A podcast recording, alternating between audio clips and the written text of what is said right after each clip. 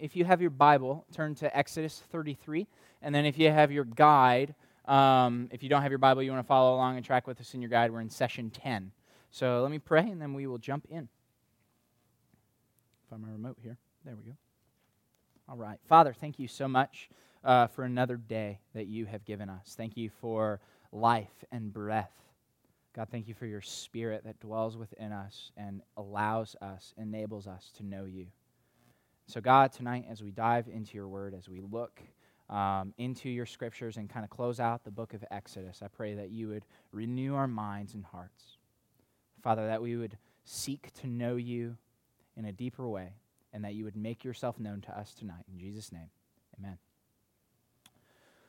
So what's the longest you've gone without drinking water?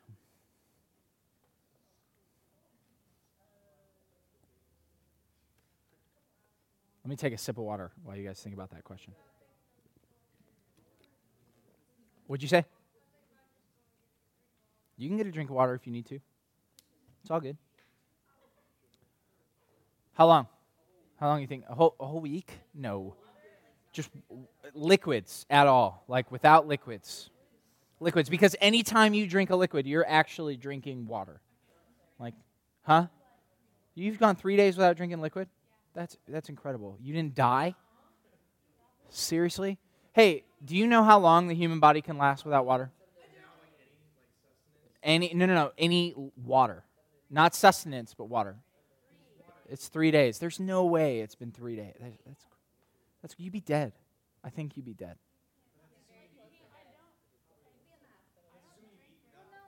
Yeah. Like no liquids. The body is like 60% water, so like we need some water. Huh? 70, sorry, thank you. It's okay, thank you. I'm glad there's a smart guy in the room that can correct me. That's helpful. Here's the deal. So like I don't know personally how long. I tried to think about it today. I actually spent probably way too long trying to think about how long I've gone without drinking any water. But the reality, like what I did see is how water and lack of water affects your body. I kind of did some research. What I didn't know, so like if you don't have water, it actually dries your skin out and you're more prone to wrinkles. That was interesting. I didn't know that. Raise your hand if you've ever been like dehydrated before. Like what happened? Tell me about that. Luke, tell me about when you were dehydrated.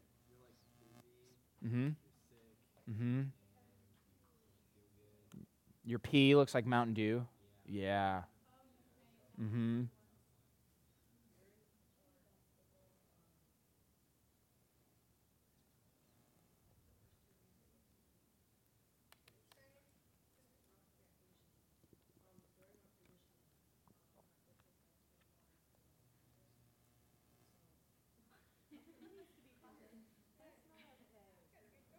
Seriously?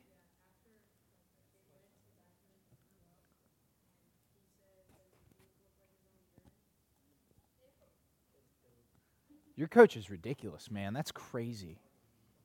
That's crazy.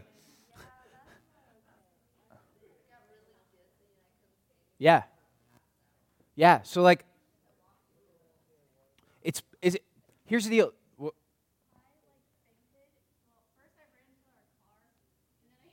You ran into your car like you're walking and... No, we were camping. Okay. And my mom, I fell on gravel and I cut my hand or something, and I didn't drink all water. We were out on the boat all day, and we came back and my mom, and I walked into the car door, and then I fainted, and then I couldn't stop shaking. Yeah. Dehydration's painful. I think a lot of people don't... We always think of dizzy, we think of a lot of these things, but we don't think of pain. And one of the interesting things, so I was reading my Bible this week. I'm doing this reading plan where I'm kind of like reading through like the story of Scripture, and then I read one psalm every day. And a couple days ago, I came across Psalm 42, and it says this. It says, "As a deer longs for flowing streams, so I long for you, God. I thirst for God, the living God." We, as people, enjoy water. We crave water. And we as people, because we need it to survive, like there's this deep desire for water. However, at the same time, I love this picture that the psalmist gives us where he says, "As a deer longs for flowing streams, so my soul longs for you. I thirst for God. He's craving this. He's craving God as if he craves water. He's craving God in this deep, profound way where it stirs up desire, right? We need water to survive. So, like, the psalmist is convinced that he desperately needs God in order for his own basic survival and for his needs to be met. I mean, there's so many things that these just like two sentences show us about our own longing for God. I think if we're honest with ourselves, thirsting for God doesn't necessarily describe our relationship with Him. Right? When we look at our own life, when we look at how we pursue God in day-to-day life, how we think about God as we go throughout our day, whether, you know, it's in the hallways at school or while we're doing our homework or maybe even here or whatever, that thirsting for Him is not maybe a way that we would describe our spiritual life right now. And if that's you, then I want you to listen up tonight. Because I believe that God's Word has something to teach you, something to show you about God and who He is. You see, we in our culture are typically prone to lack this eagerness and tenacity when it comes to pursuing godliness, when it comes to pursuing God in general. A lot of times what we do is we take our spiritual life and we equate it to pursuing this list of do's and don'ts, right? So like, I get up in the morning and I'm going to read my Bible, or I get up in the morning and I'm going to pray. I'm going to spend time and be close with other Christians. I'm going to not cuss. I'm going to not do these things. I'm not going to go out and party because it gives me this image. I'm not going to have sex before marriage. I'm not going to do this. And so we have this long list of do's and don'ts, and that ends up being the thing that we pursue and the thing that we give our attention to as it relates to our relationship with God. And what this text shows us tonight is that it's not a list of do's and don'ts that we pursue, it's a person. We don't pursue a list, we pursue a person. We don't seek after and thirst for a list of things to do, we seek after and thirst for God Himself. It's through these things that we do that we get to know God more intimately. But it is He is the focus, not the task. Not the task. And so I see it all the time, this lacking of eagerness when it comes to our own relationship with Christ. And here's the deal. If we genuinely know God, if you know God, then the Holy Spirit, the Bible promises this. God's Word promises this. If we know God, the Holy Spirit will stir up a deep affection and longing to know Him. There will be at work in you this desire to know God more. There will be at work in you this craving, this thirsting, this deep longing for God, to know Him intimately, to know Him deeply. Now, what I'm not saying is that this desire doesn't ebb and flow. Because even, I'm prone to, periods of my life where I long for God less. And it's in those moments where I'm more focused on the world and pursuing the things of this world than I am God. And that's a very simple way to summarize it. But it's true. It's true. Or I get too focused on myself and I forget and kind of push God out. And so even in my time in the Word, I'm more focused on myself and what I can get out of the Word than just focusing on the King and what the Word is trying to teach me about Him. So knowing God should lead to this greater depth of unity with God. As we grow in our understanding for God and who He is, we grow in our unity with Him. We experience this deep togetherness with God Himself. And the reality is, in the promise of Scripture, and this is amazing, because what the Bible shows us in the book of Exodus is that we pursue a God who chooses to make Himself known, to make Himself accessible. You see, one of the interesting things about the gods that people worshipped back then is many of them were these like far-off deities that nobody could ever like reach. And God in the book of Exodus comes down and meets His people where they are and says, I want to dwell among you and make you my people, and I will be your God. And so we get the opportunity to pursue a God who has fully made Himself known to us. God is not some mystery that is far off and out of reach. God is near, and He's made Himself accessible through Christ. And that's the reality of the book of Exodus. That's what the book of Exodus is all about. It's about God making Himself known and accessible to corrupt people. That's the simple summary of the book of Exodus. So we pursue a God who chooses to make himself known. And what I want to do, I just kind of want to look at the first three verses here of Exodus 33 and kind of talk about where we're at in the story, right? So this series, Exodus and Leviticus, is almost done. This is the last night that we're going to spend in the book of Exodus.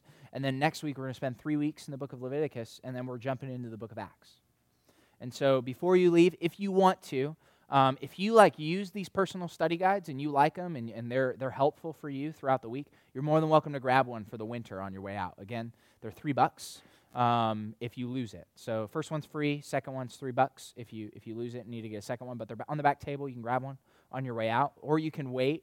We'll have them out there for 3 weeks. So if you think you're going to lose it sometime between now and when we start the book of Acts in 3 weeks, you don't have to grab it now. I just wanted to make that option open to you. But so we're in this. This is, after tonight, it's 3 more weeks. And so in the story so far, we are after the golden calf, right? We talked about the golden calf last week if you were here.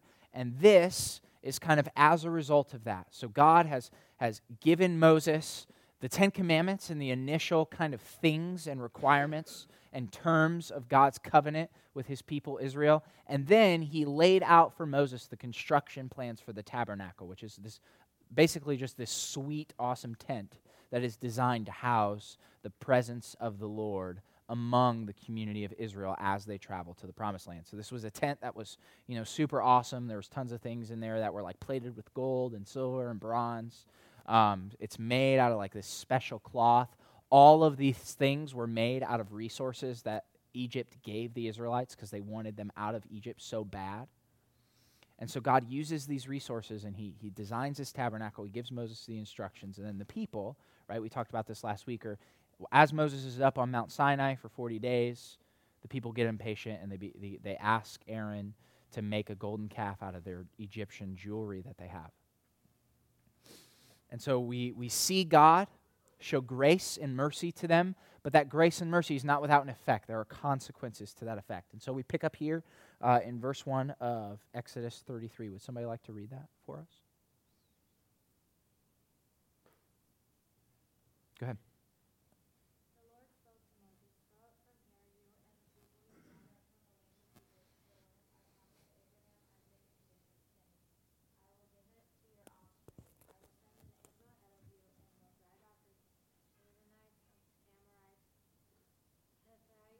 It's okay.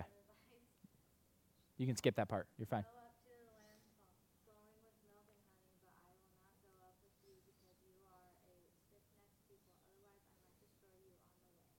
Yeah, stiff-necked, stubborn, slow to change. That's kind of what that means. They're slow to turn from their ways and to be molded into God's ways. And so because of this stiff-neckedness, this is how God is describing the people who are so quick to worship the calf, to make this idol out of the calf. And God does something very interesting. He tells them, I'm still going to lead you into the promised land. I'm still going to fulfill my promise to lead you into the promised land. I'm not going to take that away from you. However, it is not my presence that will guide you there. I will send a messenger. I will send an angel to go before me and guide you to the promised land. So the consequence of this, there are consequences previously in chapter 32.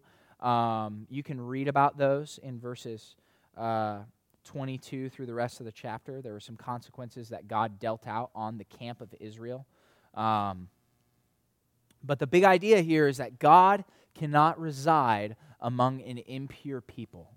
You see, God is holy, and I know a lot of times, we talk about holiness and we think about holiness, and it's kind of this picture that might be difficult for us to grasp because the reality of God's holiness is when something impure moves near it, it dies. You see, the impurity of the Israelites cannot survive in God's presence, and because God's presence is perfectly holy and perfectly pure, he cannot be around impurity. And so the entire book of Leviticus is this picture of making Israel pure. That's why the book of Leviticus exists. That is the picture of what it means for them to be made pure so that they can enter into the presence of God and God can dwell with his people. But in this passage, God is saying, my presence cannot go with you. You are an impure people. You are a stiff-necked people. God's holiness, an image that I've heard is God's holiness is like the sun, right? So the sun is this picture of complete purity, right? There's no germ that can survive or bacteria that can survive in the intense heat of the sun, right? It's completely clean. It's pure. It's complete goodness radiates out from tons of miles away, right? Millions of miles away. Hits earth and is a tool in the hands of God to give life on the earth, right? We would not be able to survive on this planet without the sun. Plants, animals, all of these things, our entire life depends on the goodness of the sun to be here. However, the closer we get to this goodness and this incredible amount of purity, the more dangerous it is for us, right? No human being can survive. They actually say if the sun was moved, or if the earth was moved just a little closer to the sun, it wouldn't be able to survive. Life would not be able to be maintained here. And so this sun, though, is this great picture of holiness because we cannot be near that incredible amount of goodness. It just helps us understand how powerful holiness is. And so God cannot reside with the impure people. And so God begins to tell them, again, I'm going to send somebody out before you. Well, Moses doesn't like this. And in verse 12, it says this. Moses said to the Lord, look, you've told me, lead this people up, but you've not let me know whom you will send with me. You said, I know you by name, and you have also found favor with me. Now, if I have indeed found favor with you, please teach me your ways, and I will know you, so that I may find favor with you. Now consider that this nation is your people. And he replied, this is God, my presence will go with you, and I will give you rest. So Moses appeals to God, and God seems to say, okay, my presence will go with you. And it's this interesting dialogue that we see. It's kind of choppy. The English kind of sounds a little funky, but one of the things that we see here is that Moses desires to know God. Look what he says. If I know you by name, and you have also found favor with me, verse 13, now I have indeed found favor with you. Please teach me your ways. Please teach me your ways. See, Moses shows us that in order for us to grow in our intimacy with God, we must learn the ways of God. And so in order for us to grow closer to God, there's not this secret formula or this like mystical, like weird thing that we have to do to become close with God. No, it's just as simple as learning the ways of the Lord. Of learning the ways of the Lord and allowing the ways of the Lord to shape us in our way of life. And so Moses, again, has this deep eagerness and longing to know God. And what we see here is that Moses' knowing God allows him to experience the benefits of God. Because Moses knows God, he can experience God's benefits. God not only says, I'll take you in the promised land, but he like recants on his consequence and he says, you know what, I'm going to send my presence before you. Because you have faith in my name. Moses is turning back to God. The people have rebelled and Moses is showing this desire, even out of that rebellion, to turn back to God and say, God, teach me your ways. I want to live like you want me to live. And so God says, you know what, I can work with this. My presence will go before you. And God sets up again This sets up the book of Exodus because it sets up the way that God makes his people pure so that his presence can go with them to the promised land and lead them. And so God promises his blessing, right? This blessing has echoes all the way back to Genesis 15 where God tells Abraham that through his family, all the nations of the earth are going to be blessed. They're going to be blessed. And this blessing includes many things. It includes land, a home. It includes God providing for his people, giving them everything that they need, daily bread, right? In this wilderness story, remember we talked about manna from heaven? That's still happening every single day. God is making manna appear at the camp. That's still happening every single day. The people are waking up to bread, literally on the ground for them to gather, their needs met for the day. This blessing promises provision. It promises a home. It promises protection. God's presence going with them is the symbol to the nations not to mess with Israel. Because they're literally being led by a pillar of fire at night and a cloud of smoke by day. So imagine like this group of, over 1 million people walking through the desert of Israel and this cloud just kind of like going before them, showing them where to go, telling them when to stop and camp by coming down and telling them when to get up and move by rising up. And so this is why the presence of God being with the people was so important because the presence of God affirmed the blessing. The people of Israel, this million people, knew that if God was with them, they would get that home. They would get that provision. They would get that protection. But not only that, they will get access to God, which is the greatest aspect of the blessing. Access. The opportunity to approach God. In the book of Leviticus, you see these sacrifices that happen. And these sacrifices were simply met for the sin and the way sin corrupted humanity. A sacrifice was the symbol of transferring that corruption off of humanity and onto this animal. And the animal would die as the punishment for that transfer of sin. So I no longer have to die. This animal can die in my place. And it's looking forward to Jesus and the transferring of humanity's sin on Jesus. And that Jesus died, it took away the impurity of us. And so what was a temporary covering of sin in the Old Testament has now been fully realized, and it's an eternal purity that is now given to the people of God. We have eternal access to God. That is the good news of Christ, that God has made a way for corrupt people to not just be made right with God temporarily, but to be made right with God for eternity, to where our corruption cannot beat back God's holiness. It's as if God's holiness comes in us, and instead of us dying because of our impurity, His holiness is transferred to us, making us holy and being able to be with Him. This is the good news of the gospel. And this is how it's foreshadowed, it's looked forward to in the Old Testament. This is why Jesus in Luke chapter 24 gets with the disciples after He was resurrected and literally goes through all of the law, which is the first 5 books of the Bible, the prophets, which is all of the prophets after this, and the Psalms, the books of wisdom in the Old Testament, and literally goes through all these books and says, there I am, there I am, there I am, because the entire Old Testament is looking to Jesus. It's looking to the cross. And so we are able as believers in Christ to draw near to the throne of grace. We experience the blessings of God as God's people today. We experience His provision, His protection, this access that He gives us to Himself. And in the next few passages here, in verses 15 through 17, we see Moses' experiencing of the favor of God and the benefits of God leads him into this, again, this desire for His presence. Moses desires the presence of God. That's what he wants most. Moses doesn't just want the benefits of knowing God, he wants God Himself. So let's look at verses 15 through 17 together. If your presence does not go, Moses responded to him, don't make us go up from here. How will it be known that I and your people have found favor with you unless you go with us? I and your people will be distinguished by this from all the other people on the face of the earth.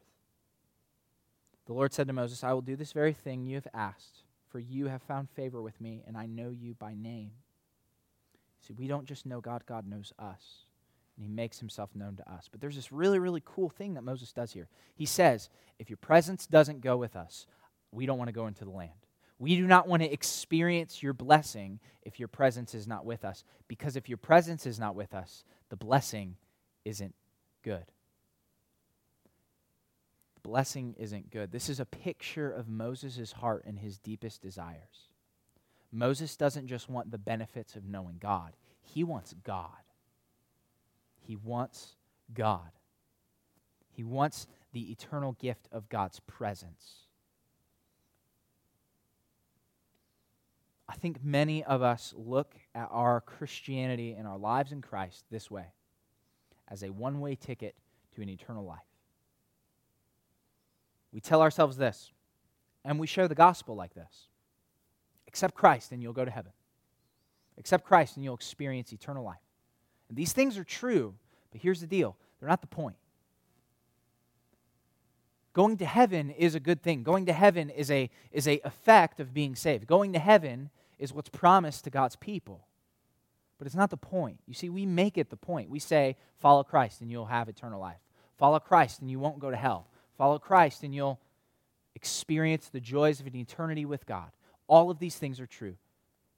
But heaven is not the point of following Jesus. If heaven was the point of following Jesus, then there would be no reason to follow Jesus. And here's what I mean. If heaven was the point, then I would be encouraged. It would encourage me to wait until right before I'm about to die and say, okay, I'm good. I'm in. because heaven's the point. So if I just wait until the end of my life and then accept Christ, I'm in. I'm good. There's no point in a lifelong relationship with Christ if the point is to die and go to heaven. The point is union with God, unity with God, access to God Himself. What makes heaven, heaven is God. If God was not there, heaven would not be heaven. Heaven is always not described in Scripture as a place far off. Heaven is always described as the place where God's presence is fully known to bless. Heaven is always described in the Bible as the place that God's presence is fully realized. The place where God's presence fully dwells. Not in part like we experience today through the Spirit of God, but in full. The fullness of God's presence.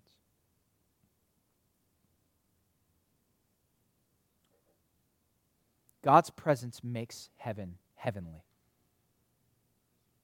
It makes heaven heavenly.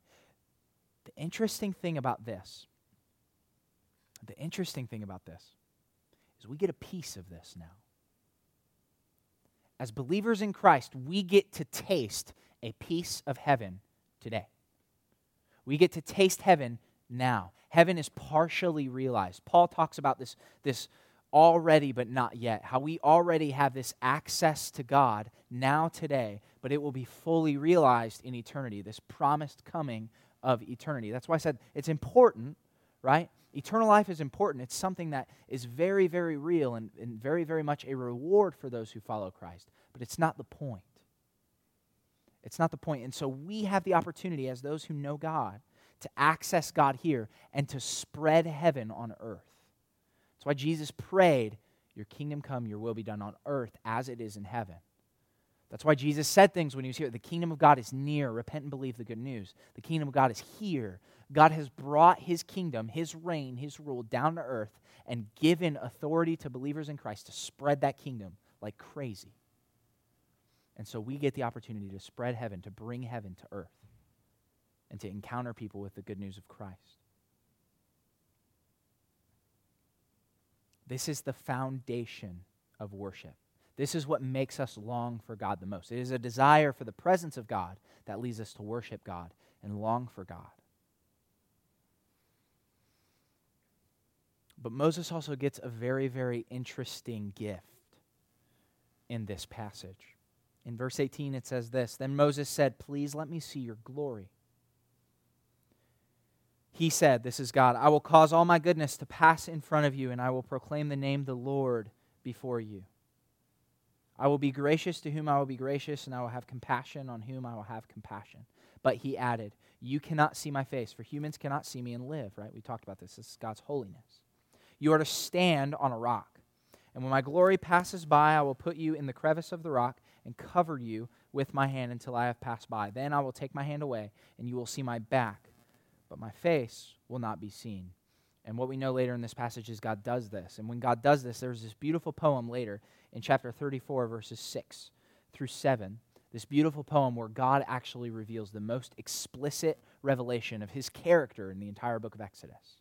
This is the most specific picture of God we have in the entire book of the Bible up to this point. And that happens when God's presence comes to Moses. And Moses comes down off the mountain, and his face is like shining like the sun. And people are like just amazed. And so Moses actually puts his face behind a veil because the impurity of the people cannot see and witness that glory. We, as believers in Christ, get the opportunity to witness the glory of God at work here today. We get the opportunity to take part in the spreading of God's kingdom. The glory of God is partially realized in those who believe, and we hope in the future glory that is to come. We see these things all the time, but we miss them. We see the glory of God in a transformed life. We see the glory of God in God's word revealing himself to us. We see God's word as we worship, as a way of life, as we worship at school, work, home, in your friendships, wherever. We see the glory of God in creation, in mountains and oceans, and fields upon fields. In the intricacy of atoms and the vastness of space, we see the glory of God. We see the glory of God in humanity, created in God's image. The complexity of the human mind and the human body is this beautiful picture of God's glory on display and God's power. Because all of the things that need to be working together in order for me to walk is just incredible when you think about it. Some of you may be in anatomy class and you're seeing these things. I hope as you learn about the complexities of the human body, it leads you to worship. To, wow, God is incredible. We see the glory of God in redemption, in the story of Scripture, in God redeeming His people, in God redeeming broken relationships and broken people and freeing people from the bondage of sin and death. We see God's glory in these things. And all of these things, how incredible they are only a fraction. Only a fraction, only a small piece, only a taste, an appetizer of the glory that is to be revealed. Think about that. Think about how incredible all the things that I just listed are, and that's only just a small taste of the greatness of who God is. And so we witness His glory and we bear witness to His glory. We talk about it. This is why we talk about the good news, because we know God. We know God, we get to experience and participate in His benefits. We get to desire His presence. We begin to long after God and who He is. And it gives us this desire, not just to see His glory, but to talk about it with people, to share the news of how incredible God is. To share the news of how incredible God is.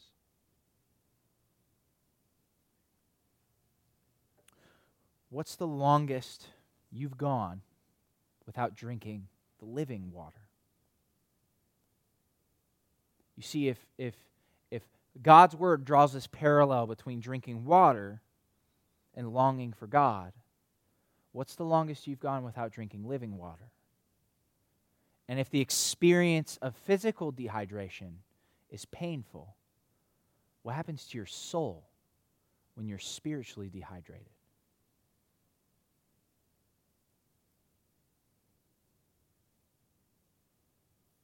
It makes me think of the words of Jesus when He says,